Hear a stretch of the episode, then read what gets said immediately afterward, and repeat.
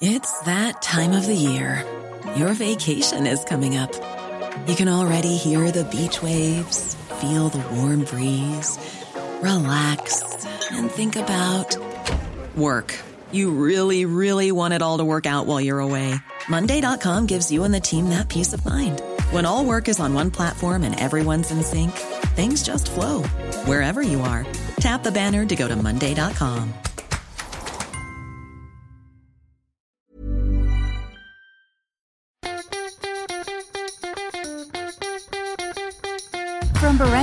Studios, the AusBiz COB is the key stuff you need to know about the day in business and finance. Well, it's Friday afternoon here at AusBiz. Welcome to the COB. I'm Gemma Acton, joined by Scotty. Well, what a dramatic finish to the week and the month that was. Uh, pretty boring month, meandering along, very little movement in the market until today. Yeah, leave the uh, leave the excitement to last uh, and a nasty little session to go and end off the month. But uh, lo and behold, uh, we still managed to go and close marginally higher, um, racking up the fourth consecutive monthly gain in a row. Yeah, and uh, looking at who took quite a big hit today, for a while it looked as though the buy now, pay later darlings were actually going to buck the trend. Afterpay managed to stay afloat for most of the day, but then finished down. But certainly there were many other companies and sectors in a much worse position. Yeah, uh, it was really interesting to go and see how broad based the selling was. It almost felt like it was in a, uh, a Team Australia sell off, uh, but counter that, the Australian dollar was strong. So um, it's really difficult one to go and sort of put your finger on. It is the last day of the month, of course, whether there's anything to do with flows, who knows, but certainly uh, sort of came out of nowhere, particularly in light of we saw those big uh, tech uh, tech giants in the US report massive beats uh, after market closed over there. I thought myself that maybe it's going to actually set up the other tone for a, a relatively positive session. Uh, I was very, very wrong. Yeah, with regards to those beats, yes, uh, it was clearly a vindication of the business model, which everybody said would be resistant to situations like COVID, if not underpinned by a situation like COVID.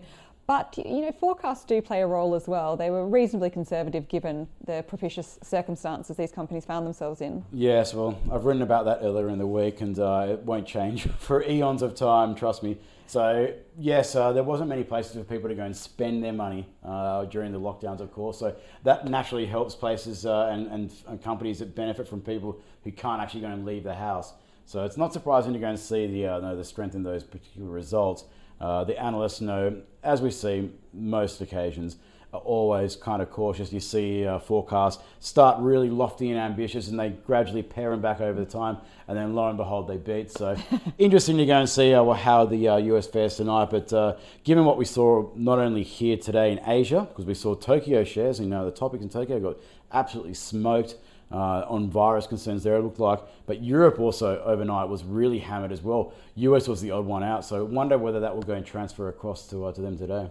One out despite some pretty ugly numbers coming in on the economic side. And we've talked a lot about the uh, economic growth rate, which uh, was obviously horrifying, uh, but also unemployment. That's really uncomfortable to see that for the second week in a row, initial claims rising, and now looking at around 17 million people having to collect those benefits. Yeah, and that's not even including people who are in the gig economy. So you add them on, it's basically over 30 million. And um, yeah, markets have been able to go and look through this for quite a while, and that's why I'm interested to see how it behaves tonight. Uh, know the stock market in particular, because uh, things are pretty grim in the United States. Um, it's it's not getting better; it's getting worse. Uh, they're getting second round layoffs. We've got uh, initial claims each week running at double the amount seen at the worst level of the GFC, and it's been sustained. Um, so hardly the kind of backdrop that uh, is, is fitting with a V-shaped recovery or even a U-shaped recovery. Then you overlay on top of that what's been going on with the virus. Uh, yes, I know some of those Sunbelt states have uh, managed to go and uh, slow the spread, but it's still massive. And then you've seen other parts of the country where it's starting to go and re- resurface again. And then politics. Uh, look, nothing's changed from that side for me. They'll get a deal done, but at what point will the deal get done? So these enhanced uh, unemployment benefits, they'll expire at the end of today. Uh, and then you're going to go and have a cash flow problem for a whole bunch of Americans who have been used to receiving $600 extra per week. Uh, you put all that together, it's a pretty nasty backdrop. And I know that central banks have got uh, know investors' backs and they've done a very good job in helping to reflate asset prices. But uh, the fundamental side of the equation is deteriorating definitely for the time being. And while equity investors have managed to look through that for quite a while, bond investors haven't been quite so sanguine, seen a, a bit of a diversion in terms of the way they're uh, implying the world is looking. Yeah, absolutely. You look at uh, the US curve overnight, uh, I think the tenors for five years and 30 years both closed at record lows. Uh, before we came into the podcast, I was checking it out. The US uh, 10 year yield was, uh, was oscillating around about 0.52%. That's basically at a record low, uh, no closing low if uh, it finishes the session there. So uh, that's really giving a gloomy indication of what's going on in the, out there at the moment from a bond market perspective. And I just wonder whether if you strip out these tech earnings and the tech companies that have done so well in driving the S&P higher, given their weighting, um, the investors are really probably feels to me like maybe they're starting to sour about what's going on. Whether that's enough to go and actually see a sustained sell-off, well, that's another question. We might find out, I know, next month.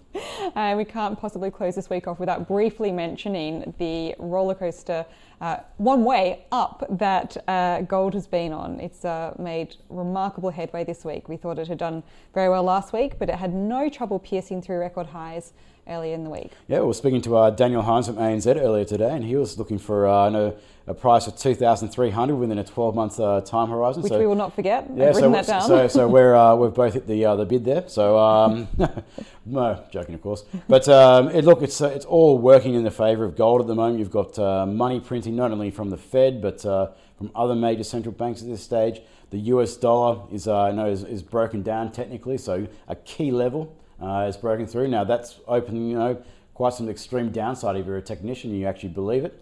Um, and then you throw into the equation what's been going on with real yields. We mentioned nominal yields, but with all this inflationary money printing going on, inflation expectations are starting to go and perk up a little bit. So real yields basically fell to uh, record lows again overnight. I think it's about minus one percent. When you throw that for an asset which doesn't have any uh, yield, it's of course you know gold is it's there earns zero. Um, it actually has a positive yield in that aspect. So, not surprising to see gold flying at the moment. Mm-hmm. Uh, but the one thing I'd caution is that uh, there's so many glowing references out there. Everyone seems so bullish. Maybe that's caution enough, for, you know, at least in the short term. Well, we are spoiled for choice at the moment with stocks of the day, given that we are in the midst of reporting season and uh, got quite a few weeks of that ahead of us. Let's talk about one of the companies which did report. It actually uh, reported a miss on EPS, coming in nearly 5% lower than estimated at just 99 cents a share. That's CIMIC Group.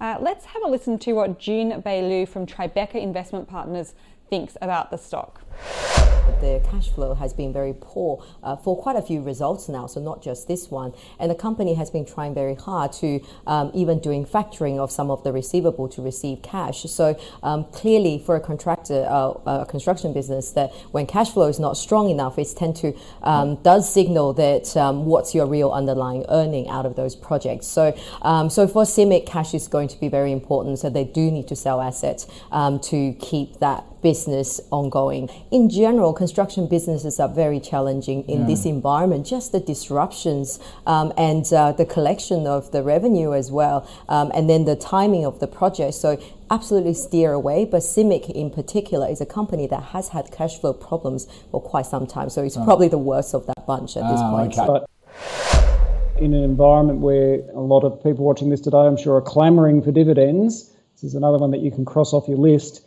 And they're in an interesting little place. Um, I was about to say Leighton's. CIMIC are in, in, an interesting place because they're doing a share buyback at the moment. As we spoke about previously, Koshi Hongqiu owns uh, well over 70% of them. If they get over into so that 75 to 80% mark, they actually fall out of the ASX S&P 200. And mm. what you will then find will occur is a lot of these index funds will actually be forced to sell it. So, at a time where buybacks are normally supportive for the share price, in this particular instance, a buyback could actually be the complete opposite. And that was Andrew Wielandt from DP Wealth Advisory talking about CIMIC. Neither of our analysts big fans of the stock, which uh, did disappoint investors this week. So a very busy week we've just had. Um, new month next year, and the reporting season picks up in earnest. What have you got your eye on next week, David? Oh, Jeez, there's so many things out there. Uh, look, internationally, you, know, you, can't go past what's going on with the COVID cases, particularly where we're seeing uh, you know, renewed uh, outbreaks in parts of Europe, uh, also in China as well today. There's some pretty bad news. That's obviously an overriding theme. Uh, apart from that, we get a lot of data. Given my concerns about the US economy in particular, I know we get some PMI data. The ISM manufacturing survey comes out on Monday. We'll also get the services edition on Wednesday. I think they're going to be quite important when it comes to you know, the sentiment towards the US economy. Um, and then, of course, politics in the United States. will they will they come up with a deal? Well, they will at some point. Will it be next week? Well, no one knows, but uh, it doesn't look like they're going to get one done to go and avert anything right now. Uh, this end of this temporary thing. So there's so many things to go and look at, and then you overlay that with uh, with earnings. Uh, could be quite a bit of a volatile period. So, okay. and, and anything interesting out of the Reserve Bank next week? Absolutely not. That's going to be that's going to be one thing where I think there's not going to be a whole lot. But look, they should sound a little bit more cautious about uh, you know both the global outlook and the domestic. But the RBA has been noticeably absent in this. I don't think they should have been, but I can't see it changing anytime soon. But surely. Uh, the things that we'll be looking out for in the statement is clues as to what they'll be forecasting in their updated uh, forecast, which will come out on Friday with the uh, FOM, sorry, the FOMC, the, the uh, statement on monetary policy. policy uh, so that will be the only thing that will be really noticeable, and that will set the tone for what to expect for those forecasts. Well, uh, time for us to all get a rest then ahead of what is going to be an extraordinarily busy week next week, and hopefully not a busy weekend with regards to COVID reports. Uh, hoping to see some good news there, but as you say, the odds are certainly against us. Yeah, hopefully. I know there's always uh, no justification for good news and everything else, and life is not uh, no, all terrible, but uh, let's hope that uh, we get some better news in that front. And uh, in the meantime, we'll stick together, look after each other, and uh, you know, we'll be all right. In the meantime, we'll, uh, we'll hear from you all again next week.